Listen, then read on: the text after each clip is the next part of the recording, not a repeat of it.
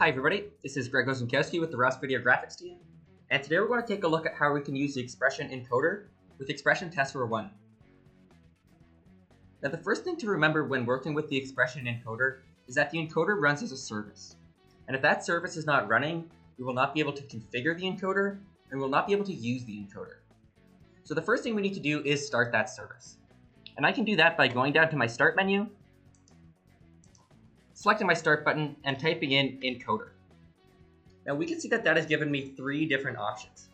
The first one is the encoder manager. Now the encoder manager is an application which will allow us to configure the encoder, but it will also allow us to monitor any of the tasks that the encoder is completing. The next shortcut we have here is an option to stop the encoder service, and finally an option to start the encoder service. Now, these are three shortcuts that we're going to be using pretty frequently when we're using Tessera 1. So rather than always going to my start menu, I would like to add these shortcuts to my desktop. And I can do that by going to the Open File Location option. And we can see that as I've done that, that has shown me my three shortcuts for the encoder manager and starting and stopping the service. So to add these shortcuts to my desktop, I'm going to select the encoder manager. I'm going to hold shift and select the stop encoder shortcut. And once I have all three of those shortcuts selected, I'm going to right click and use the option of sending to my desktop. So once I've done that, we can go back to my desktop and what we should see is three new icons, which will start the encoder, stop the encoder, and finally open the encoder manager. Now the next important thing to remember about the XPression encoder is that it is a resource hog. So if we are using XPression tessera 1 in a production environment, we need to make sure that the XPression encoder is not running. So we need to make sure that we stop the encoder service before we use tessera 1 in a production environment. So now that we have configured these uh, shortcuts on our desktop, we can go ahead and start the encoder service by double clicking on that shortcut. The encoder service will start up and we will get a pop-up dialog in the center of our screen saying that the encoder service has successfully started. And once we get that pop-up, we can go ahead and open up the encoder manager. Now by default, once we open up the encoder manager, we will be on the tasks tab. And this is where we can monitor any of the jobs, any of the tasks uh, that the encoder is working on. So as we ingest some clips into our watch folders, we will see the status of each of those uh, each of those tasks on this tab. But what I'm going to look at first is the configuration tab. Now I have some basic configuration in here because I have loaded in the Tessera 1 base encoder configuration. But we're going to go through each of these tabs to see how we can add onto this base configuration and how we can make changes. So in the encoder manager on the configuration tab, we're actually going to start all the way on the right hand side. Rather than starting with our sources tab, we're going to jump to our engine tab. Now the engine tab is an optional tab. This is where we can enter in some information about the encoder engine. And I will enter in a name of Tessera 1. We can have a location. This might be the rack room um, that this system is um, is racked in. This could be, uh, you know, one of the buildings in your in your location. Really, whatever you guys want to add into the descriptive fields here, that's totally up to you. The next section we have is our mail server configuration. Now, this is a system that we have which will notify specific users when a job has completed or when a task has failed. Now, I won't go through this configuration today, but if you're looking for the information required to configure the mail server section, uh, you can reach out to your local IT or email administrator.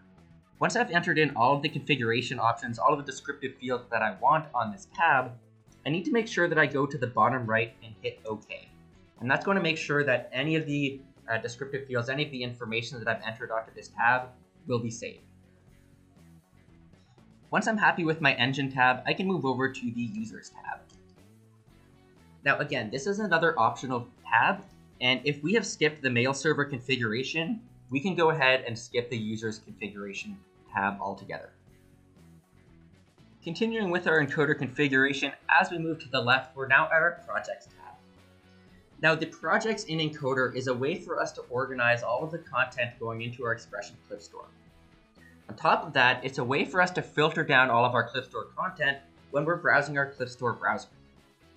So if we go over to XPression Tessera 1, I have my clip browser down at the bottom here, and I have all of my clip content. But if I expand my filter options here, I can now filter through any of the available clips in my clip store, and that'll cut down the amount of content that I see in my clip browser.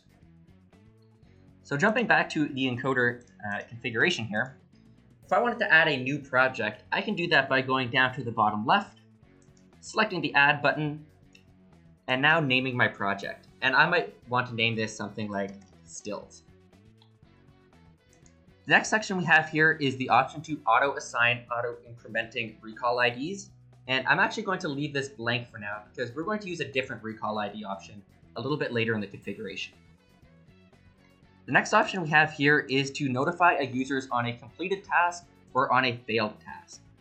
And if we didn't go through the configuration of the mail server or of the users, we can skip this configuration as well. Once I'm happy with the project that I've created and the settings that I've configured, I can hit OK, and I now have a third uh, project in my encoder manager. Continuing to move to the left, the next tab is the Targets tab. Now, this is a, a section where we can configure the destination for these clips. Now, by default, I have a clip store, and that is pointing to localhost, which means that is the clip store living on this Tessera 1 engine. But what we can do is we can create secondary targets as well. So I'm going to go to the bottom left and select add. And I'm going to create a new target. But this time, rather than using the XPression clip store, I'm going to use just a folder that I've created. So I will call this local folder. Uh, for the type, this will not be a clip store, but it will be a folder. And if I open up my file explorer, I can now navigate to whatever folder I want these clips to be sent to. So I'm going to go to my D drive. I'm going to create a new folder and call that encoder out. Once I hit OK, we can see that that is put in the file path into my folder um, edit box, and we can hit OK on that configuration. Taking a look at our targets list, we now have a local clip store, our Tessera 1 clip store, and we also have the local folder that we just created. Now that we've created all of our targets, we can move over to the Processors tab. Now an encoder processor is first of all a group of targets, but second of all, it's also a group of ingest rules. Now we have a single processor so far called standard, and if we look at our targets list, we only have a single target of the Tessera 1 clip store. So any clips that are ingested into the watch folders that use this processor will only be sent out to the Tessera 1 clip store target. But I'm going to create a second processor that's not only going to send the clip to the clip store, but also send the clip to my local folder. So by going to the bottom left of the interface, I will select the add button and I will create a new processor. And I will call this double destination. So now that I've named my processor, we can go through some of the configuration. The first checkbox here is to re-encode files that are already in the XPression codec. I'm going to leave this one disabled. The next option we have is the option to re-encode still images as TGA for faster playback. That is something I want, so I'll check that one. I am not using a MOS workflow with Tessera 1, so I don't need to worry about my clip proxies. Uh, I'm not restricting the size of the content going into this uh, into this processor, so I don't need to worry about um, forcing a clip failure if it's not an exact dimension. And finally, I'm not going to reject any clips uh, that have a larger dimension of X and Y. Once I've gone through my options, the next set of options I have is my codec configuration. So am I working with 8-bit or 10-bit clips? Do I want to force a quality level? What about the color space? And what about the gamma curve? So these are all options that we can set on a per processor basis. Once we finish with our configuration at the top, we can move down to our targets. And this is where we can add any of the targets any of the destinations for these clips once they've made their way through. So I'm going to first add the Tessera 1 clip store, and second, I will add the local uh, encoder out folder which I've created. Finally, the last configuration step we have on our processors tab is region mapping. Do we want to set up any splicing or subdividing rules for any of the content that we ingest into these processors? Now, I'm not going to go over this feature today, but there is a very good uh, XPressionU video covering this feature online, so definitely check that out. Once I'm happy with my configuration, I can hit OK in the bottom right.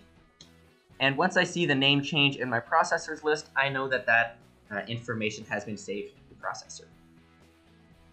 Now that we are finished with our processor's configuration, we can move over to the final tab in the encoder, which is the Sources tab.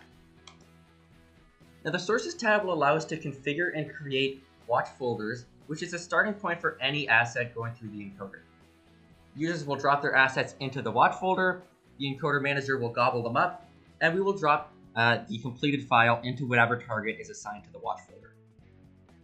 So the first thing we can do here is go to the bottom left corner and add a new source. Now, working off of my stills project, I will create a stills watch folder. And under the folder, this is where I can actually create the folder of where I'm going to be dropping any of these assets. So continuing with my file structure here, I'm going to go to D, watch folders, and I will create a new folder called stills. Once I hit OK, we can see that that file path has populated my folder edit box, and we can continue with the configuration. The next option we have here is a processor. So what is the processor, the group of targets that we want to have associated with this watch folder? Now I'm going to use the double destination and again, if we remember correctly, that is sending one clip to our clip store and sending a copy of that to a local um, output folder. After our processor selection, we can select a project. And for this uh, watch folder, I'll be using my stills project. Next, we have the priority. So if we want one watch folder to have a resource priority over another watch folder, we can set the priority level uh, in this drop-down menu here. Continuing with our configuration, the next option we have is our recall ID parsing. Now, if we remember correctly, I declined to assign auto-incrementing recall IDs because I wanted to use this feature here. When recall ID is empty, use the file name as recall ID. Now, if you're not familiar with recall IDs, it is a way for us to recall specific clips from the XPression Clip Store, and we can actually build that into our XPression templates, so that is totally dynamic. Continuing down with our default clip store metadata, we have some options here to set a looping attribute, set a hold last frame attribute, and if we're working with image sequences, we can set the default frame rate for those image sequences. Finally, we have some folder options on where we'd like to move these files um, as they're being moved through the encoder. I'm going to leave these um, as default, but one of the important ones is on completion. Do we want to move the, uh, the original file somewhere else? Do we want to delete the original file? I will leave that up to you guys, but I will leave this as the default. Once we're happy with our configuration, again, we need to go hit OK and make sure that all of those configuration changes that we've made have been saved. Taking a look at our sources here, we now have our stills source with our stills watch folder sending to our double destination processor using our stills project. Now that we're finished with the configuration of the encoder, let's drop an asset into the stills watch folder and see what happens as it moves its way through the encoder. So the first thing I need to do is grab an asset to drop into that watch folder. I'm going to copy this asset, navigate to my stills watch folder, open up my stills watch folder, and paste this uh, into my watch folder. Now, once the encoder manager picks up this asset, it's going to create a few folders for us. It's first going to create a queued folder. It's then going to move that asset into a processing folder. And then once the job is completed, once the task is finished, the original asset will be in our completed folder. Now, because I use the double destination processor, I'm going to have this asset in two new places. The first one is my local folder, my encoder out folder. And the second one is in my XPression clip store. So if I go to the XPression TestR1 sequencer under my clip browser, I should now be able to filter to my stills project, and I now have the asset that I just ingested into that watch folder. If we now navigate to the encoder manager, we should now see the status of that task on the tasks tab in the bottom left. So we can see that the state of this job is finished. We can see the source file name, the processor, the total transcode time, and finally the result, which is completed, which is successful. Thanks for watching, everybody.